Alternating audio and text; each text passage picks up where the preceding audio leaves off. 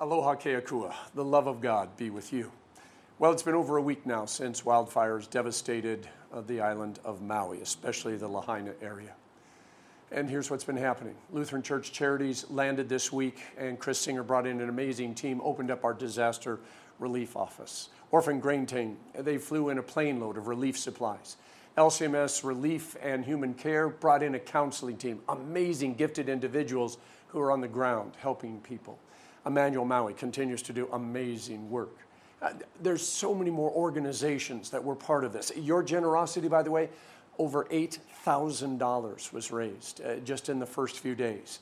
Lutheran Church Extension Fund waived the fees so that they could get the cards directly to Maui so that Chris's team could start handing them out. Um, our district released $15,000 initially. Local congregations of the Lutheran Church released another five. Now, it's all a drop in the bucket. But you see, each drop takes care of an individual, a family, begins to rebuild a community. And that's why I want to say thank you. You hear me say it all the time. You are unique and unreproducible miracles of God. 1 Peter 2 9 in the King James Version would add peculiar miracles. And here's why you're peculiar you are peculiar because you care about people, you have mercy and compassion.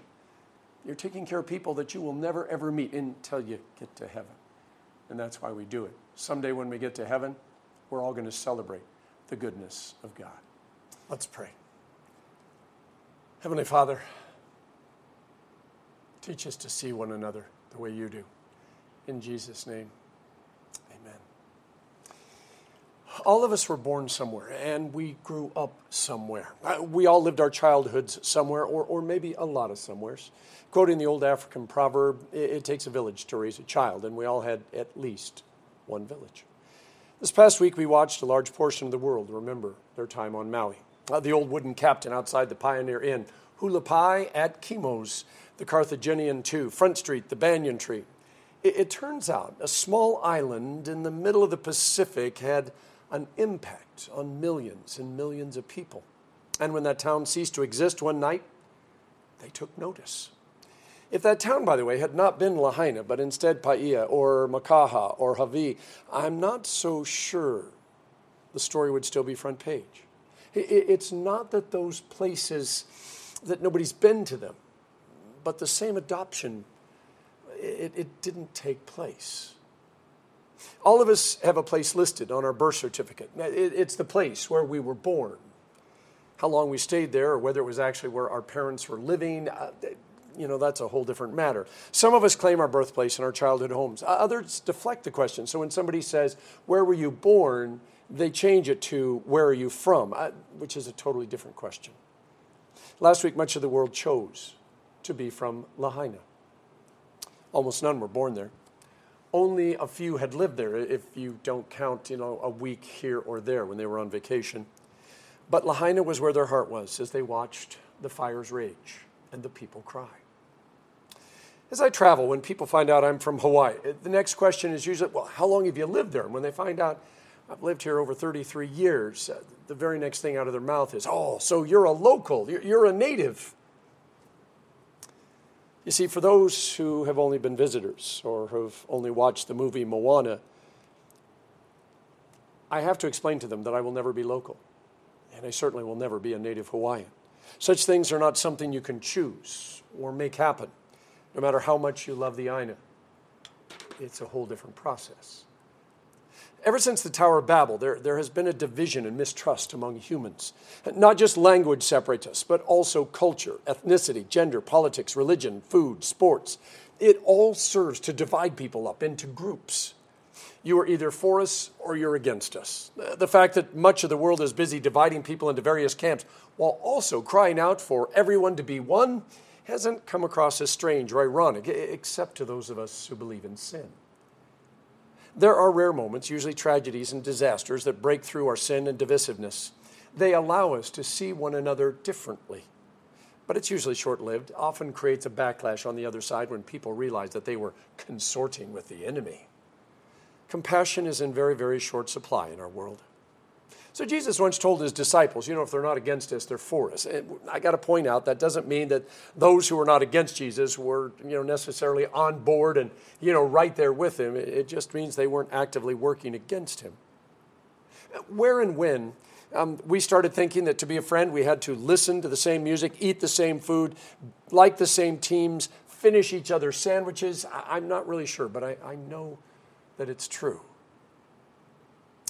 The truth is, I can celebrate, though, your favorite sports team without giving up my own.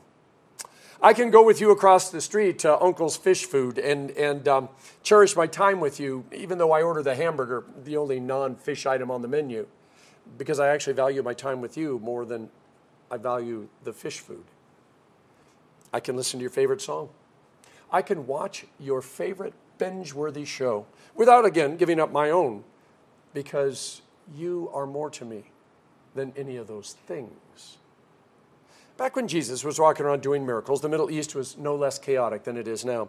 To get from point A to point B often meant walking through Samaria or towns that were populated mostly by not Jews. In a previous lesson, Jesus told his disciples, I want you to go out and heal the sick, raise the dead, cast out demons. And then he said, But only go to the people of Israel. Disciples thought they knew exactly what he meant. God obviously only loved the Jews. But there was a much deeper theological necessity that only becomes clear as Calvary and the cross get closer. Ever invited your best friend to go with you to something absolutely amazing and they tell you no? They've got something else? Sorry. So moving on, you then ask somebody else, maybe your second favorite, third favorite, you know, and they say yes. Then a few hours later, your best friend in the world calls up and says, Guess what? Everything's changed. I can go with you now. Yay! Now you're in a pickle because you can only take one. Then which one is it going to be? The one who said no and then yes, or the one who said yes?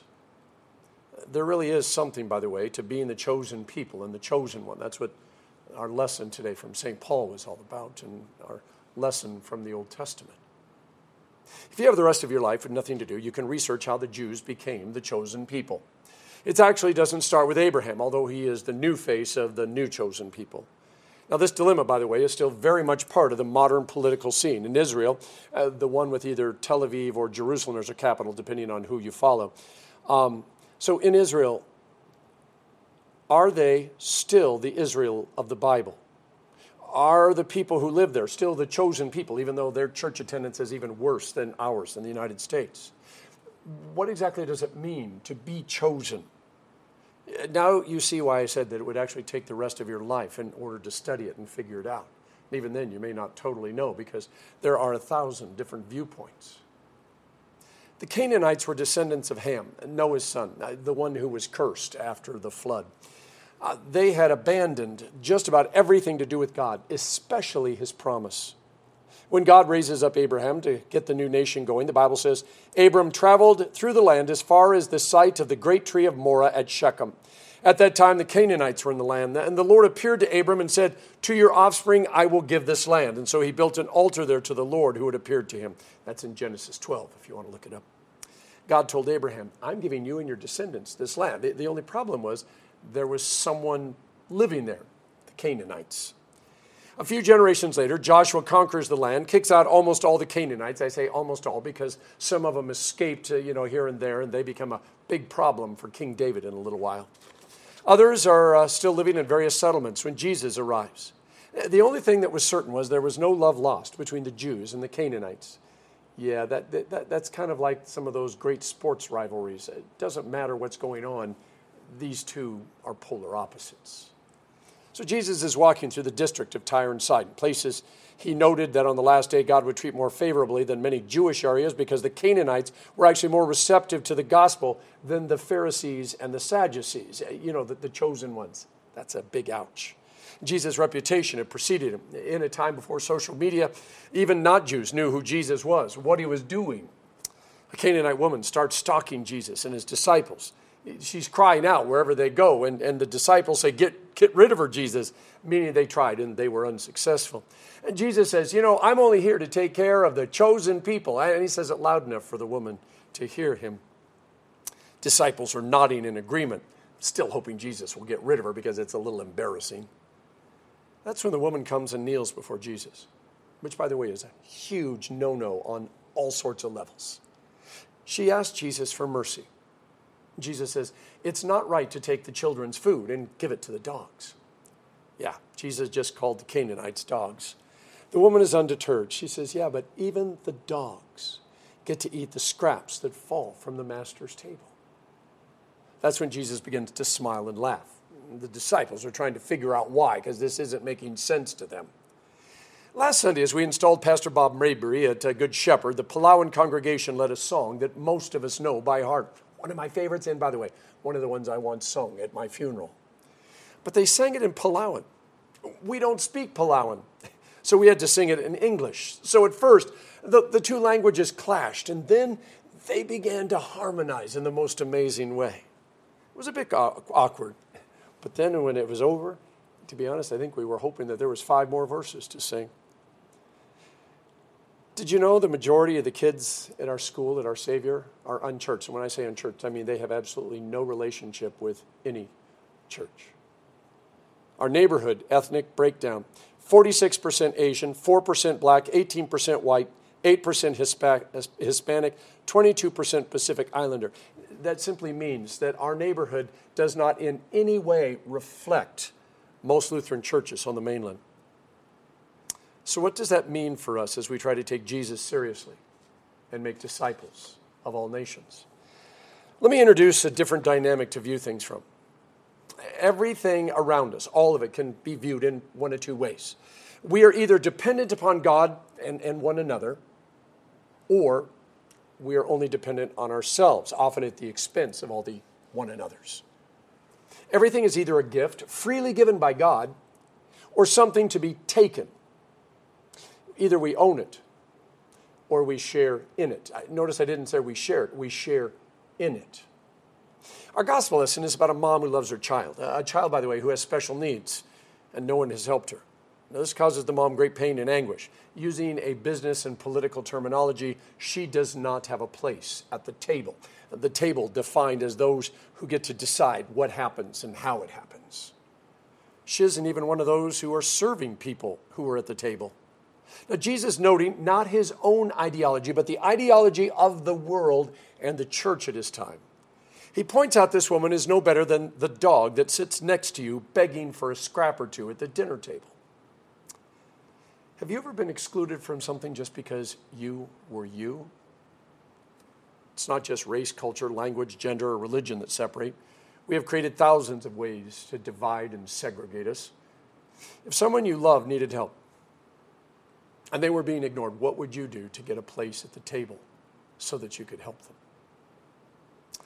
Rarely do I agree with Joseph Stalin, but he said the death of one person is a tragedy. The death of a million is a well, it's a statistic. And sadly, he's right. Hitler, Stalin, Idi Amin, Saddam Hussein, Pol Pot, how many leaders have slaughtered millions while the world simply watched and did nothing? Yet when Queen Elizabeth died, flags were lowered, days of mourning were declared, and news forgot about everything else. The Canaanite woman shouted at Jesus across social, political, cultural, and religious boundaries on behalf of her child. And Jesus smiled and laughter at her persistence was because these boundaries collapse under the weight and the power of the cross. What Jesus did for you, he did for everyone. That's that whole John 3:16, God so loved the world. See, the only boundary that Jesus won't cross is when someone rejects him. But for everyone else, there is mercy and grace and eternity. And by the way, there is still those things for those who reject him. They just don't want anything to do with it. Jesus' death on the cross makes all people one, even if we keep dreaming up ways to separate us. I should mention, if you remember Jesus' genealogy from Matthew's Gospel, uh, Rahab of scarlet thread fame and Tamar the trickster, both Canaanites, meaning Jesus had Canaanite blood in him. And Ruth was a Moabite. Now, the Moabites were not Canaanites, but they came to the aid of the Canaanites when Joshua tried to conquer them. And Jesus has a very complicated but beautiful ancestry. Whenever someone tries to turn God into a hater, I know it's because they haven't spent very much time actually reading the scriptures, not just certain passages, but the whole thing. Oh, there are plenty of times where it says, you know, of God, I hate but it's always about those who have decided to be their own gods or chose a God who looks and acts just like they think a God should, well, look and act because he totally agrees with them. In Isaiah 56, not too far after the chapter, which is about as prophetic as it gets when it comes to Jesus' crucifixion and death, we've got a part of it in today's lesson, but I want to read more of it. This is what Isaiah the prophet said. This is what the Lord says maintain justice and do what is right. For my salvation is close at hand, and my righteousness will soon be revealed. Let no foreigner who has bound himself to me say, The Lord will surely exclude me from his people. And let not any eunuch complain, I'm only a dry tree. To the eunuchs who keep my Sabbaths, who hold fast to my covenant, to them I will give within my temple and its walls a memorial and a name better than sons and daughters. I will give them an everlasting name that will not be cut off and foreigners who bind themselves to me and love my name, I will bring to my holy mountain, and I will give them joy in my house of prayer. If you get a chance today, read that. I mean, reread that. Did, did, did you hear what God just said? When I read the story of the Canaanite woman, I realize most of us want to be James and John, expecting to sit at Jesus' right and left hand in heaven uh, everybody recognizing that we're obviously Jesus' favorites because we're so amazing. But the truth is, I don't even deserve to be in heaven. So sitting at Jesus' right or left would just be an insult to God and the world. If we stop and think that heaven is forever, and there's not going to be a need for us to impress anyone up there, you start to think like the Canaanite mom was willing to take the scraps from the table and be content. By the way, the scraps that go to the dog is the same food that all the people, all the fabulous, amazing people at the table are eating. And by the way, when we're full of scraps, we don't have to sit and listen to all those long, boring stories. We can just curl up by our master's foot and take a little nap. I mean, think about it. We're going to be in heaven. We are going to be in heaven. I need that to really sink in. I know we say it so often that, to be honest, we've just kind of gotten used to it. But we're going to be in heaven. We're going to be hanging out with God and the angels and the archangels and all the company of heaven. I mean, who cares where you sit? I mean, really? Do you really think there's a bad seat in the house? And it's all because Jesus saw beyond our sins, beyond our skin color, beyond where we went to school, who our friends were, uh, where we were born, even who our favorite sports team is. I'm thinking curling up at Jesus' feet isn't a bad place to be. And by the way, the way that Jesus often describes heaven as an eternal banquet, I don't think we need to worry about the food. And now that that is settled, we can get back to all the things Jesus needs us to do. The most important of which is telling everyone we know that there is a place waiting for them in heaven, a place where everything's finally going to be the way that we always wished it was. They can sit at the table. They could choose to be at the kids' table. Or maybe just hang out with us at Jesus' feet and enjoy the scraps because, to be bluntly honest, that, well, I couldn't be happier. In the name of the Father, and of the Son, and of the Holy Spirit.